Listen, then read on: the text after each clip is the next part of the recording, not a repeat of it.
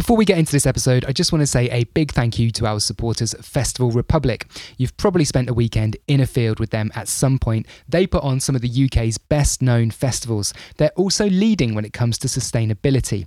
This year, they're collaborating with Music Declares Emergency to transition their event power to grid energy and are displaying the carbon footprint of the food on sale. They've already switched single use plastic bottles to those made from recycled materials, brought in deposit return schemes for cups, and are zero waste to landfill. They're actively engaged in greening the music industry through Vision 2025, a body bringing outdoor events and climate goals together. Sounds Like a Plan is all about ideas and solutions, so it made sense to me to team up with one of the most proactive festival organisers out there.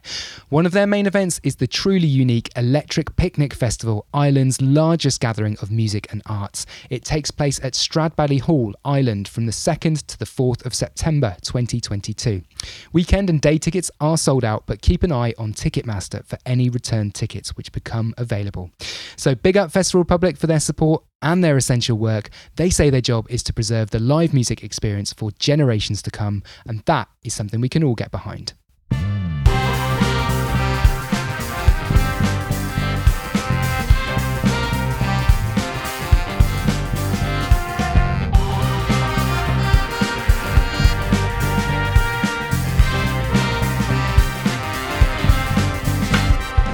Hello, and welcome to Sounds Like a Plan, a podcast all about how the music world is taking action in the climate crisis. I'm Greg Cochrane, I'm a journalist and podcaster. And I'm Fay Milton, a musician, producer, and co founder of Music Declares Emergency. We've got something special for you this time on the podcast. Our guest is the Norwegian singer and songwriter Aurora. We think one of the most brilliant voices on climate in the music world. Yes, we meet up with Aurora to talk about her relationship to nature, the need to make climate activism sexy, and the kind of greener, cleaner, fairer world that she hopes to see in 10 years' time. Yes, we can't wait for you to hear our chat. And before we wrap up, we'll also leave you with some recommendations. So let's get into the podcast.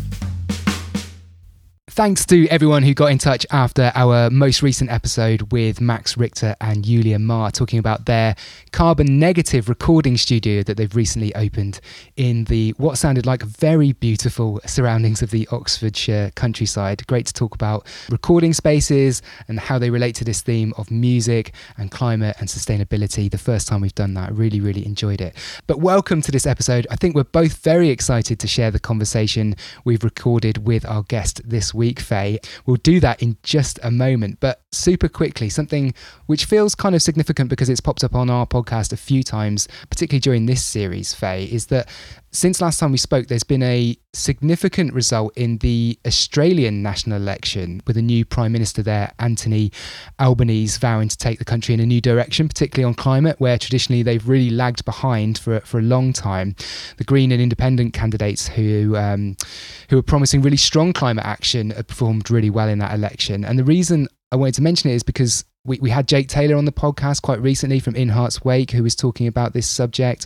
Uh, we've also had Heidi Lenffer um, on the podcast, an amazing um, Australian musician and activist in, in the, in, the past, and people can scroll back and find those in our archive. But um, Fay, I guess it's just nice to share something that's a little bit hopeful on the kind of theme of climate and, and politics that we, we don't get to do that so often, do we? No, uh, few and far between actually, but it's certainly worth celebrating. It's, you know, this, um, he's come in with absolutely climate first policies.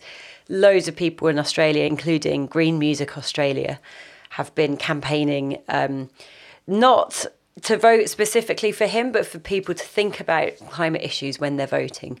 So it's a huge win. I mean, it really, really is. And it's really great to see that in Australia because their politics there have been really, um, uh, I think, stressing a lot of people out for a while, you know, especially in the music industry and the creative industries and, and people who care about climate. It's not been it's not been a great scene over there. So it's so positive to see that. And then it's also those things really kind of make you realize that we can see change here mm. as well and in the States and, and all of these places.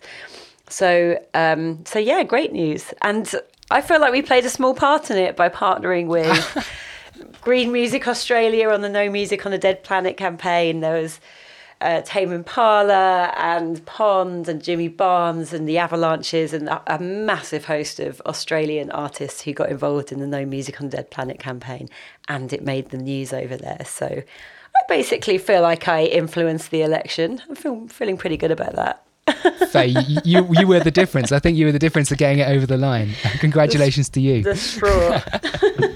um, yeah, no, it's brilliant, and we and we wanted to mention it because we have welcomed on some really um, fantastic Australian musicians onto the podcast. We've got listeners in Australia. We've got other musicians doing great work in Australia, and all brilliant organisations there as well. So we just wanted to mention that quickly and, and start things on a encouraging and hopeful note.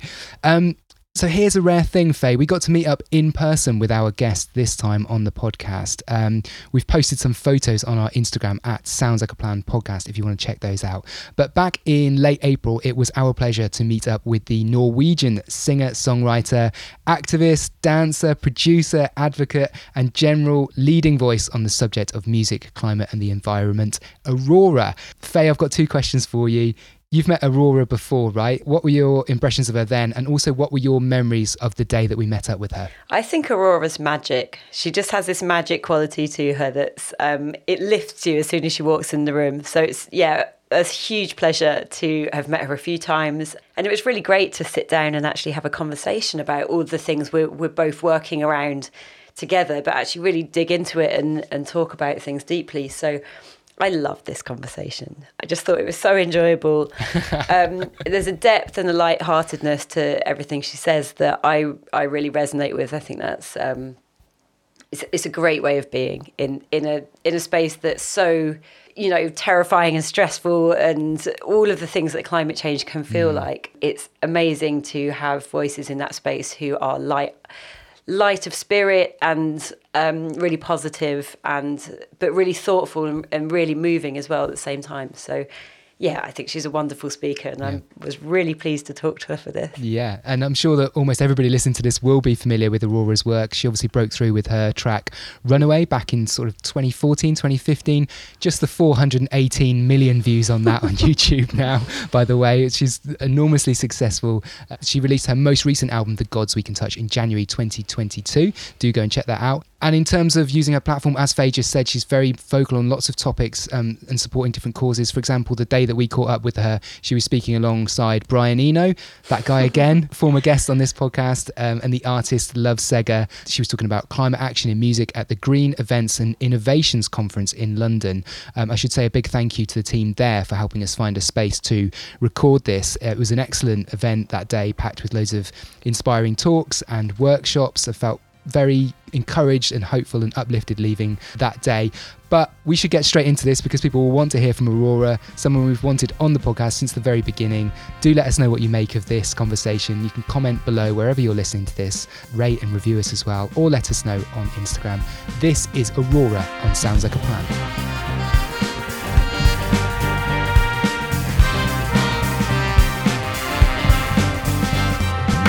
Welcome to Sounds Like a Plan, Aurora. We've wanted to have you on the podcast ever since we started, so it's a real pleasure to finally um, catch up with you. Oh, thank you for having me. You've often spoke about your deep connection with all things nature and wildlife, mm. the natural environment, and Mother Earth. And I wondered if you'd start by telling us a little bit about your surroundings growing up and how that informed that deep relationship that would go on to grow. Well, I I think it certainly helps to grow up next to nature the way I did because I, I grew up in the middle of it, very untouched by people. I I grew up um, experiencing how perfectly divine nature just is in itself uh, when when people stay away, uh, and I think um, I don't know. I I learned quite early that the world wasn't always so. Um, suitable for me or i had friends at school and i enjoyed mm. i guess being at school but I, I never found peace there and i always felt very out of place and very nervous and anxious and um, nature did the opposite mm. to me it, it did um, it mended every wound and it calmed down every every um, every ounce of stress within me so i guess nature is was and is my my my best companion and friend is very yeah, very important. Yeah. Now that you've started to tour again, like the world's opening up, you know, obviously um, following the pandemic, and so you're back out playing concerts and things like that. When you get home and you've got your suitcase, you drop it down on your bedroom floor.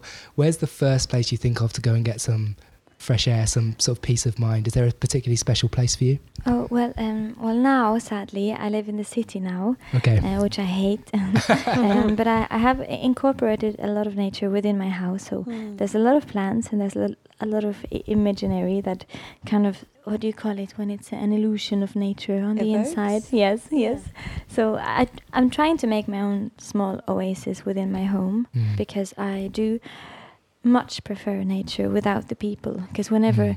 i know that i might meet even one person on, on a hike it kind of ruins the experience for me because it's also very much the absence of people that makes nature to me very important when it comes to reconnecting with with my source you know Mm. when, with my inner source but um, yeah so I, I i stay inside um, with all the nature i've brought within my home um, but if i have enough time i usually jump on a boat and I sit on the boat for two hours, and then the boat takes me to a small place with huge mountains and hills and waterfalls. It's never Mm. completely quiet there because it's always you're always um, accompanied by the waterfall, and it's amazing because it's so massive but still such a natural behind kind of noise, which Mm.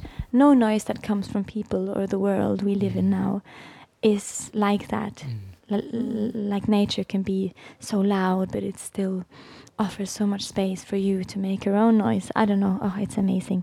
Mm. But yes, at home or I, I go somewhere Yeah. and I become more myself than I I remembered I could ever be, if Mm. that makes sense. Mm. It's so important. Like now, I'm in a, I'm in an exceptionally good mood today, as you can see. And when I Yeah. when I uh, told you about how I'm how I'm feeling today, I told you that it feels like I'm in love, because I just came home two days ago from one of these journeys where I Mm. went out to the mountains and just experienced myself within Mm. nature alone, and it fills my soul in the most amazing way, and it's for free, and it's there, Mm. and it's just waiting for you to find it and it's just the most wonderful beautiful offer yeah so i'm Mm. i'm filled up Yeah, I think people connect with that sense, don't they? Of like, what do people say? Re- go out into nature and recharge your batteries, and it's like your expression about like filling your soul. It's almost Mm. like you need that to to step back into the mechanical world to operate. Otherwise, you sort of like can just endlessly feel exhausted. Yeah, definitely. And Yeah. I, um, I really identify with that thing of you're perfectly happy in nature, and then you spot another human, and suddenly, like, the energy completely changes. Instead of Mm. being when you're in nature alone, it's almost like you don't exist. it is You're just part of things. And as soon as there's another person, you're suddenly a persona, and you've got this human to human thing to think about and neg- Mm. navigate, and all of that stuff. and i think it's it's um, it really changes the uh, dynamic because what mother earth has perfected through all her many many many years of existing um, is to is how to simply coexist with everything, and that's uh, an art humankind certainly haven't perfected yet. How to just coexist with each other, and I think that for me is the biggest change when you meet another a person in nature. That Mm. suddenly there's an element that reminds you of the fail art of coexisting together here, Yeah. uh, which is a bit sad, but also I guess nice Mm. Yeah. to meet you know obviously people are often kind but you know what i mean introverts unite Woo. Yeah. you, you use the expression Mother Earth there, which is something I've heard you say before. Like, what's your relationship like with her at the moment? Is it is it kind of, oh, you know, we've just talked about the local and like how when you're at home, what you do to, to kind of immerse yourself in nature. The bigger global picture. How do you how are you feeling at the moment about Mother Earth and her health?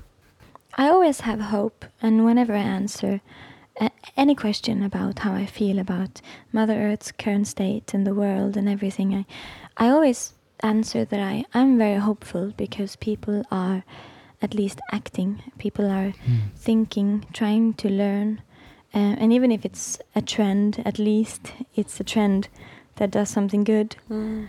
So I have a lot of hope but I also feel the the sense of emergency, Mm. um, which which kind of hangs over your shoulders like a like a heavy blanket, um, which is very sad. Mm. And especially when you look at the world and um, you see, like always, the people who are mostly affected by the the this horrible emergency of global warming is again the people who have done the least to deserve to be affected in such inhumane and catastrophical ways. It's it's really heartbreaking because it's always the ways of, of the world Mm. um, and the people who should change and who are doing the most damage are again, you know, um, unaffected. And it's a it's a very interesting thing that it's always like that, and it's um, it's really it really uh, prevents, I think, the world from going as quickly as it could have gone in the Mm. right direction. But but I'm feeling hopeful, and I'm I'm longing t- towards Mother Earth more than ever, and even just meeting people around the world when I travel that understands her. Like I feel I understand her, so at least I can connect to her through the conversations I have with people, Mm. w- which is very inspiring and important. Yeah, because if e- everything goes to hell, this music career, I quit school when I was 16. I have nothing else to do, and you never know how long you can do. Yeah. No. But I, I always know that if I can just live somewhere in the middle of nowhere and have a farm or do, you know, just, I don't know, there's always a place to go and to be really happy because nature offers so much happiness. And I Mm. just love that it's such a safety blanket you can Mm. always fall back on in, because you can always find incredible happiness amongst nature. That's great. And something that struck me when you were talking at the start about growing up and you didn't feel like you fit in, I think there's a lot of people, especially post pandemic, who are feeling very lonely, very isolated, very um, separate. Um, would you recommend really diving into nature as a way to feel just to get a breather from it maybe or to feel connected to something bigger than you know the next person or Yes, definitely. Mm. And going on, um, I feel independence, going on a journey or a little adventure on your own, either travel somewhere or rent a bicycle, do something that you don't usually do and do it alone and learn how to know yourself in new spaces where people haven't already put you in a box. Mm. Mm. Learn to reconnect with yourself also in a place where you can grow in a completely free and uncharacteristic or Mm. spontaneous way because we are being put in these boxes way too much by the people around us and the world seems to forget quite often how diverse we are and how much we can be everything Mm. we possibly want and it's um and i think that's the biggest thing being alone being on my own and in nature teaches me that i i realize how large i am as a as a, as a being Mm. in myself you know and it's very it's very lovely. I really really recommend it. And listen to some music or bring a book even. Just that's a friend. Like music and books can always be a friend. Mm. and then just go somewhere and learn yourself again it's so important and it's so Mm. nice I mean, you, you've spoken often in the past about your kind of interest in, in this area, the you know the environment, climate. You know, you're well known for that. Fay and I both saw you speak in Glasgow at the COP26 summit. You actually appeared on a panel with Fay up there, which was a great great talk. I wondered how um, you found that experience of being there in Glasgow for that event. If you got to meet some people that you found inspiring, and, and what you took away from that experience. I met Apart you getting to meet Fay, yeah. yes and and she's a very very nice. inspiring Oh, a woman you. and it was um, it's been amazing because we've met a few times also since Mm. then and, and it's very nice to gain new friends and, and also now you Greg Thanks. um, within this world where we Yeah. understand each other and Mm. it gives you hope rather than uh, making you upset with how far we are from.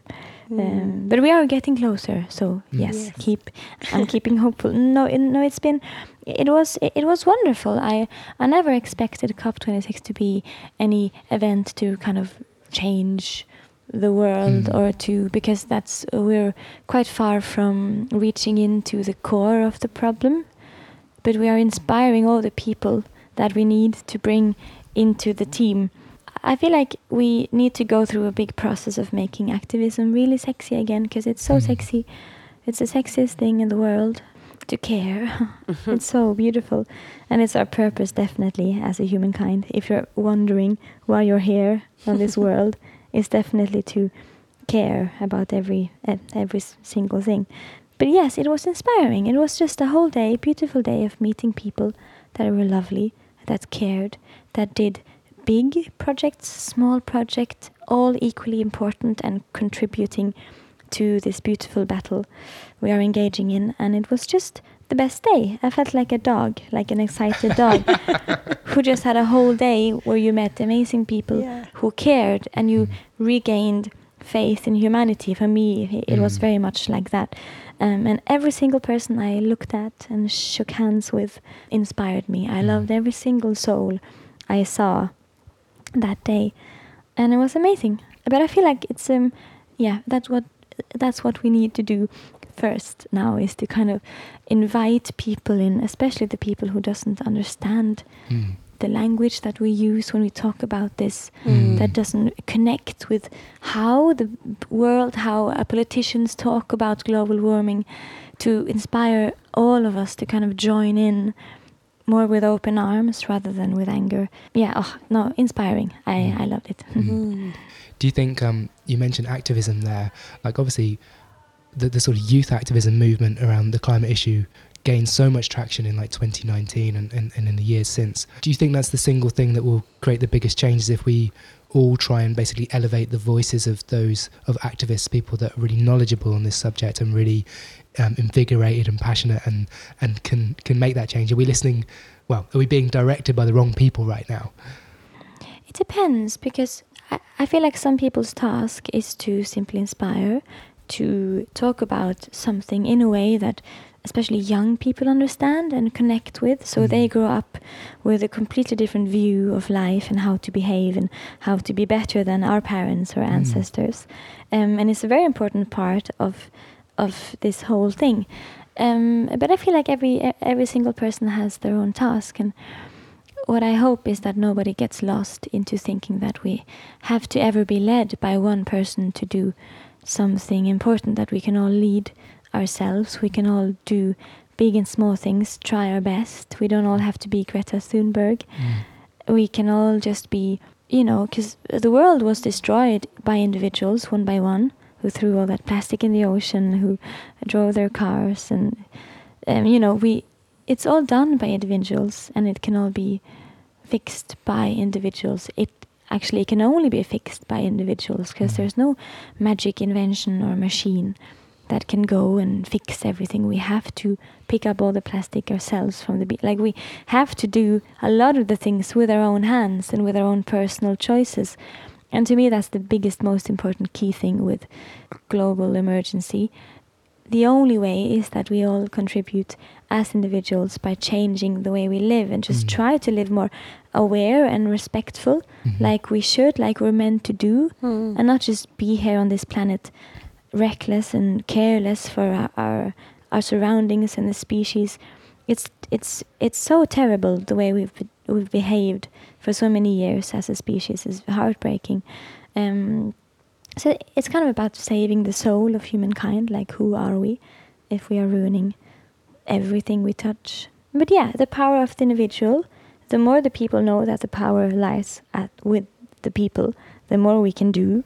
And i guess yeah demanding change because if we all stop buying stuff from h&m i guess you know we have a lot of things to fix first people are starving people are poor before you know because it's expensive often to live more uh, in tune with nature sadly um, so i know there's a lot of steps we have to do before it's easy for everyone to change the way they live Mm. it's not as simple always Mm. but do what you can that's the biggest Mm. thing i think Yeah, absolutely. And how do you feel? We're talking a moment about like your your creativity and how this is, you know, it's appeared in your in your art uh, throughout the years.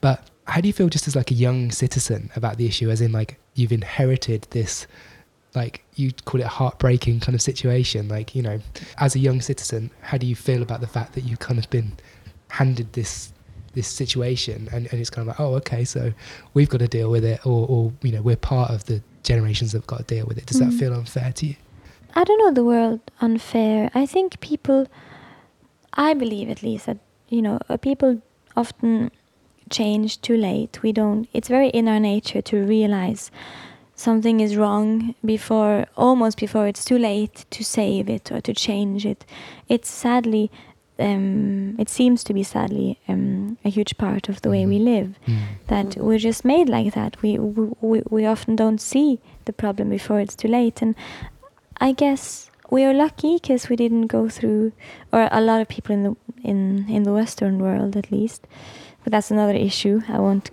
hop into today but um, we, we we we didn't have to live through wars we and women are much safer now. It's mm. legal to be gay in way more countries. So there's a lot of things I'm grateful that the people before us have fought for, the way they've fought for the underdogs mm-hmm. In of the world, and the way we can um, live off of that now and c- continue to fight. So. I don't feel like it's unfair. I feel like it's sad and ridiculous and very stupid. But I don't feel like it's unfair because there's a lot of things um, the people before us have fought for that I'm really grateful for today. That I, I am a very example of, you know, that I can enjoy mm. the battles they've fought before us. Mm. And people have been fighting for the environment too for years, mm. and we're just continuing. It's not something that started now. Activism has existed in this world for a long, long time. I don't know. It's a very complicated question, but I I understand. And if I choose to be angry, and if I choose to make a wall between like us and them, I feel like that also contributes to some kind of problem that we don't really need. It takes away the focus from something that we can create that is uniting is and good and something we can only accomplish as a team. So I feel like the for me at least it's better to just be understanding and figure out how to communicate this problem to everyone in a way that includes everyone and that engages everyone. Because mm. we all need to be told things in in different words to really understand what's going on. Mm. I think that's why musicians can be so powerful in communicating not just this, but all sorts of different issues to their audiences because you understand your audiences, and by the very nature of it, they've come to you because they like your voice, they like what you say, they like your words. So there's a unique position in which you can communicate ideas to people who are their ears are already open for what you're going to say. But even even so, it can be quite a um, a difficult task because art is lives in one place and then reality kind of lives in a slightly different place sometimes. And those two things are very close together for some artists and very far apart for some artists. So, do you find that this talking, speaking with your audience about nature and these kind of issues works well with your art, or do you have to keep it in a different place in your mind? Do you think?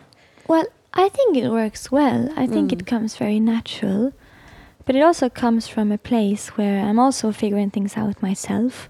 I don't claim to know it all, and I'm still, you know, it's hard to really find your own opinion of, of on things because the world means so much about everything and it pushes you so hard to mean something about everything. Mm. And sometimes I'm, I just want to say that why do we all have to mean something about everything? Do we all have to mean anything about everything all the time, all of us? On like, is it is that really necessary? You know? but still, when it comes to like the the, the important uh, building blocks of our of our world, mm. uh, I guess it's a different cause. But you know what I mean? It's a very it's a very huge thing. Um, Sometimes I get so exhausted of having to have an opinion, and I think I just don't need to have an opinion on it. Yeah, that's good. I think that often, and I yeah. and I choose my things. Mm. And when I don't know, I say, "Well, I don't know enough about this yet to mm. know what I mean," and I'll answer you in a year you know it's it's okay to search and figure out and do wrong and then try again because i think that um, for me it's made it much easier to get involved with things with political matters because I'm Mm. not afraid to oh to regret or learn or change because Mm. that's the fun part you know but yes it comes natural to talk Mm. about the things I care about but in a in an open way because um, you need to talk about things in a way with respect like you're not preaching to people because obviously you aren't and it, you only want to inspire or maybe even it's for myself i talk about it and i see i don't i don't know but it comes very natural to me Mm. It's something we've talked about so often on the podcast. Is like an artist can be interested in this area, but not want to express that in their art.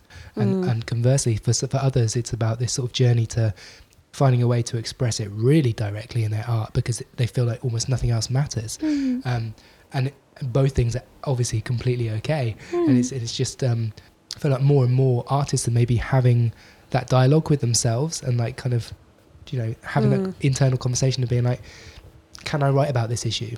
And there were some artists that would say, I, c- I don't, I can't write a song about the climate crisis. It doesn't come naturally, or I don't, I can't find the words. And for others, it's just yes, of course, it comes naturally. yeah but it's a very interesting thing but i hope that people just do what feels natural because there's always you know uh, people need to hear so many different things Mm. and whatever you choose to write about or do in this world you are in some way important Mm. Mm, completely. And even if you say you do like a really pumping, upbeat pop song, then that's like maybe an activist puts that on, enjoys that music, it, it kind of pumps them up for their day and like helps them carry on to have a bit of escapism and Mm. enjoyment through that rather than this like endless trudge. because then the song becomes like nature yeah, Yeah. yeah, which is um, also important yeah. You mentioned the, the, the sort of uh, activism earlier. Have you been on any demonstrations? Have you been kind of? Uh, i- is that something you're keen to do in the future, or, or not your scene, or? No, I've been to many. Uh, I've been to many uh, demonstrations, m- mostly like, um, yeah, a lot of environmental, a lot of feminist, a lot of pride. What do you call it in English? Pride. Um, we call it trains. We like we w- walk in a train, Mhm. but like Oh, yeah, uh, par- parades. parades, yes. yeah. Um, and l- a, a lot of like anti meddling with the Middle East Mm. because that's horrible. Yeah. Then yeah, it's a yeah, but that's uh, again another really big topic. Um, but uh, I've gone to a lot. I really like the energy around them, um, but with the years, it's getting more and more difficult because I'm being more and more overwhelmed by the anxiety of being around so many people. Mhm. Mm. So it kind of it's not the same for me anymore as it used to be, but I've done a lot of it in my life because it used to really inspire me, but now Mm. it makes me a bit more stressed. So I've figured out that my part is um, now to do Mm. something else. Yeah. Completely. I used to be so drawn to protests and demonstrations, just loving the energy of just saying no to things that aren't right and just people coming together, all the talks that people do are so inspiring. Just like, just the energy around all of those people coming together to want a better place or, you know, whatever the issue is. I wondered how you felt like because you've been somebody who's been really involved in this and um, engaged with this issue the last for a number of years. Presumably, you've kind of been invited to more and more events. You're speaking to more and more artists, like meeting others like within the community. Does it feel? Um, yeah, yeah. How, how has that felt? Does, it feel like you're part of a growing community of people that care about this in within music? Yeah, it does. And it's been, yeah, I've been, I've really noticed a change because I, I think I, from in 2012, when I released, or someone, I don't know who, released uh, one of my songs on the internet, um, that kind of started this whole uh, journey. Um, I remember already then talking about nature and the way I feel about it and kind of being looked upon, especially in Norway, as like, okay, she's like a hippie and and like, okay, she's that kind of person, uh, which devalued my words and the Mm. emergency I felt they had, and Mm. also the depth Mm. and and strength and spirituality, the, my words to me, and and what they symbolized in how I feel about you know humankind and and and the world and nature, and it was very weird. And I felt like there was little openness back then around this topic, and it was really strange. Mm. And now it's so much simpler. It's a language people understand way more than before, Mm. and I find it so inspiring. And it's my favorite thing, maybe about my journey as an artist, or no, as a being that coexists with other people. That um, I really noticed the the open mindedness around this topic has grown, and it's the most exciting to me when it grows outside the borders, like beyond the hippies, Mm. beyond the artists. My favorite thing is to talk to more to people who I know are a part of the problem and see what they think and Mm. discuss and try to affect people outside of my Mm. my circle Yeah. if that makes Outside sense of the bubble. Yeah. um, and that's what I've been doing the last two years more to talk, to engage more with the uh, the people I feel we need to recruit Mm. rather Mm. than people who are already apart. Yeah.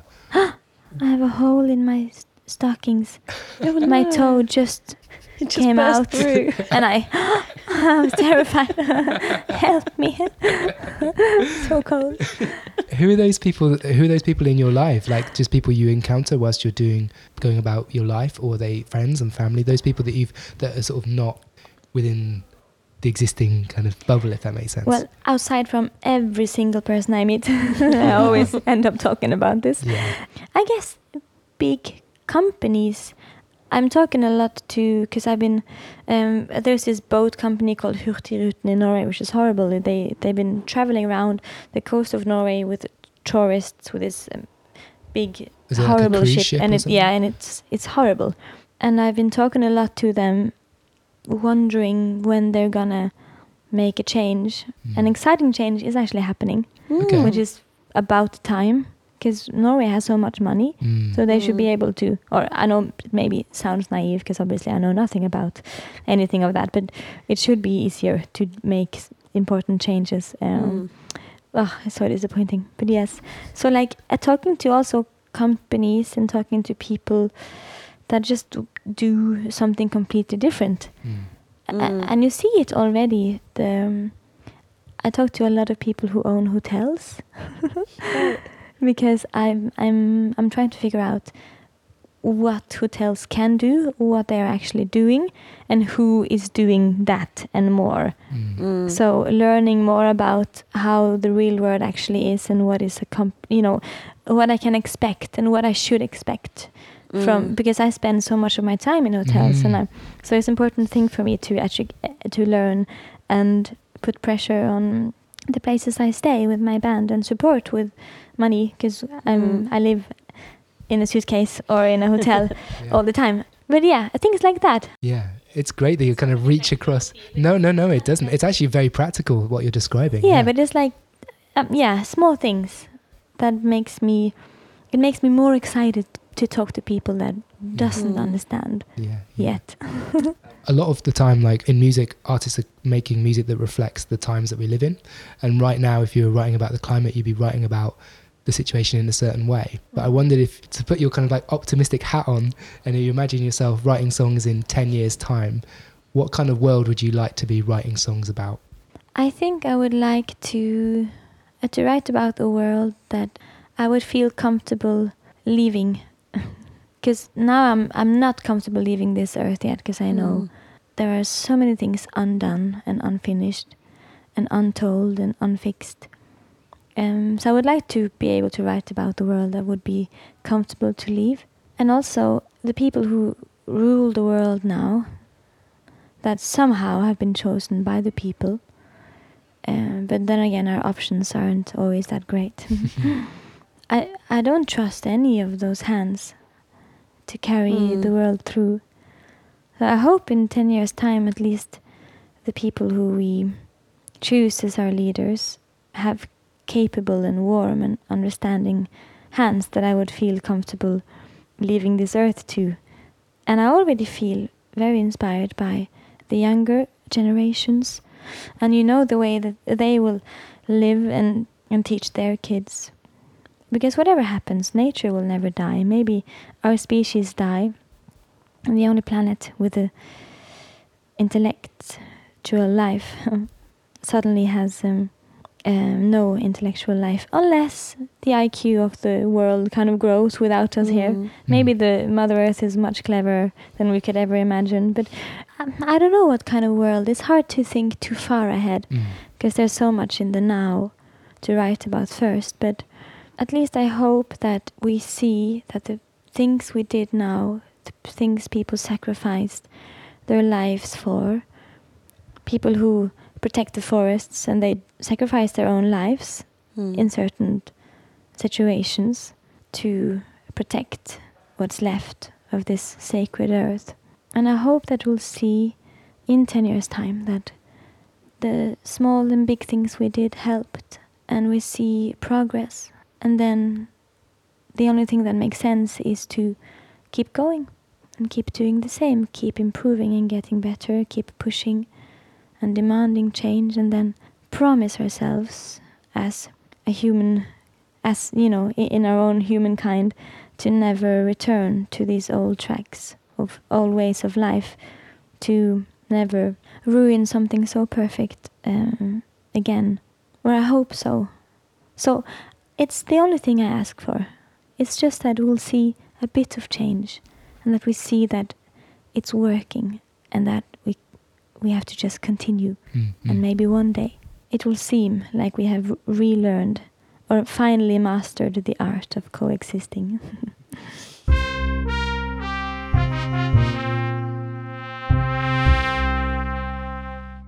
Thank you again to Aurora for coming onto the podcast. I certainly felt a little bit in awe of her speaking to her that day. It's absolutely brilliant. And Fay, fair to say you're a fan and that you left that conversation with, with, with lots to think about, yeah, right? definitely. And there were so many amazing quotes that you could just pull out and, Mm. and highlight as well. I mean, Aurora saying it's about saving the soul of humankind. That's powerful and it's Mm. it's positive as well. It makes me feel like okay, we're we appreciate ourselves. We want to save ourselves. You know, it's it's getting out of that cycle of self-flagellation for all the terrible things that we've done. It's like no, we can do this. Let's Mm.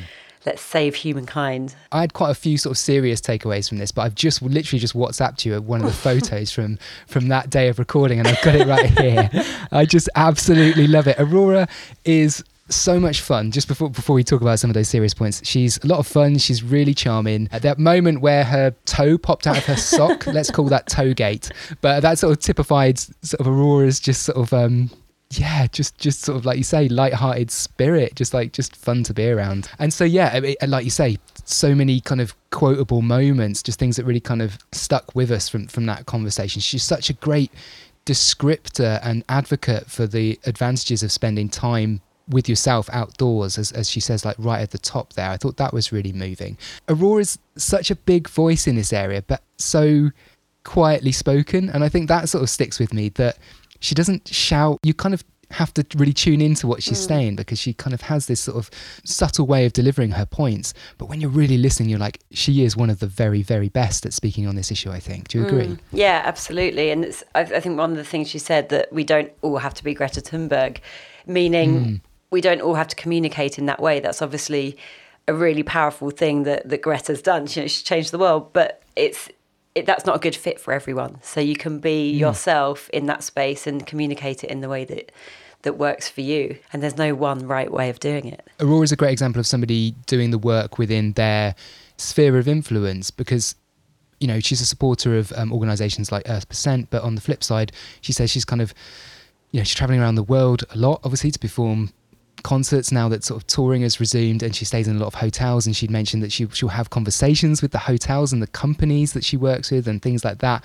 And you know i guess she's just kind of getting Mhm. involved and there's there's something absolutely to be said for that. That was that was great to hear. And i liked what when she started talking about activism and she was like saying that activism needs a bit of a sort of uh, to be reframed it needs to be sexy Yeah. again which i thought was great. She was like there's nothing sexier than somebody who cares. And i was like "Ah, you're absolutely right. And yeah and so that that was that was brilliant to hear and it feels like the kind of momentum around some of that in-person activity has kind of obviously been halted by the pandemic and things like that but i wonder if it might sort of resume soon and, and whether the kind of momentum there will Mm. build again. I'm, I'm not sure. Talking of the kind of quotables from aurora as well there were two things that i just wrote down when i was listening back to it that i Mm. absolutely love.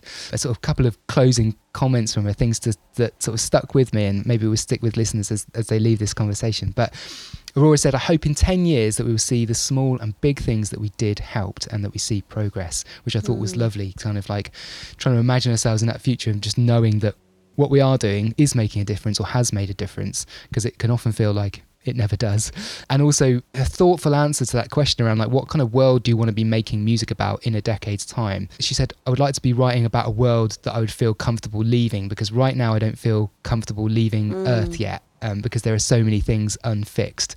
It's just Mm. It's great. She she speaks in poetry, doesn't absolutely. she? you just take that away yeah. and you just think absolutely, and you kind of like very quietly, very subtly, kind of feel that sort of fire and energy and mm. sort of mm. conducting out of Aurora, and that's why so many people relate to her and so many fans feel very close to her. I think so. It's absolutely brilliant.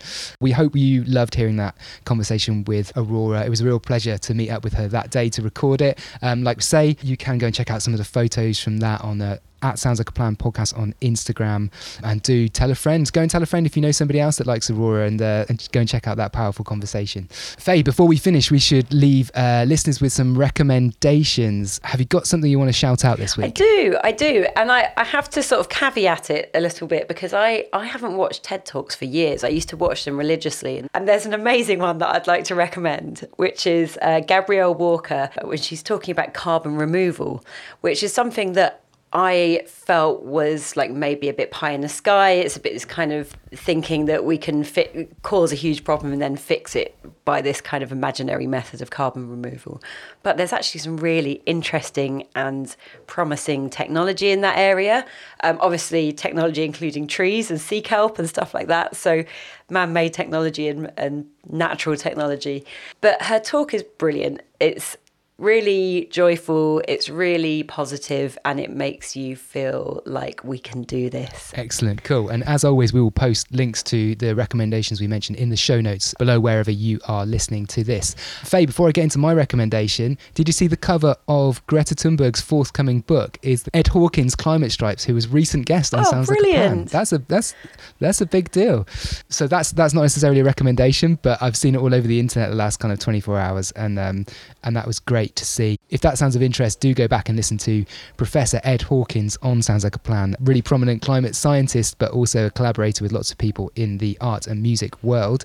My recommendation this time also is on a kind of TED tip. I was really lucky the other day to be at the podcast show, um, which was in London, celebrating lots of different podcasts. And I'd like to shout out TEDx London's Climate Curious podcast. They've been doing it for a couple of years, and it's a podcast that describes itself as one for those who are bored, scared, or confused by climate. And it's hosted by Mariam Pasha and Ben Hurst. Every episode takes a sort of intersectional approach and dives into topics like eco anxiety, the role of cities in sustainability, nutrition, all sorts of illuminating topics and approaches. And if you're tight on time, they also have a mini series which is called Climate Quickies. So wherever you're listening to this now, if you get out your phone, well, unless you're driving, or if it's safe to do that, get out your phone and give Climate Curious a follow because it's a really great podcast. So, thank you very much for joining us on this episode of Sounds Like a Plan. We are always so happy to have you with us, and thanks again to Aurora. One more episode to go in this run. I can't quite believe it, but we will see you next time on Sounds Like a Plan. Thanks for streaming this episode of Sounds Like a Plan. Fay Milton was your host, along with me, Greg Cochrane. This podcast is made by New Allotment. You can find more about them at newallotment.com. And this episode was edited by Tim Cochrane, with more info at timothycochran.com. Our theme music was created by lightandthunder.com, and the artwork is by Stuart Stubbs. Until the next time we're together, thanks for listening.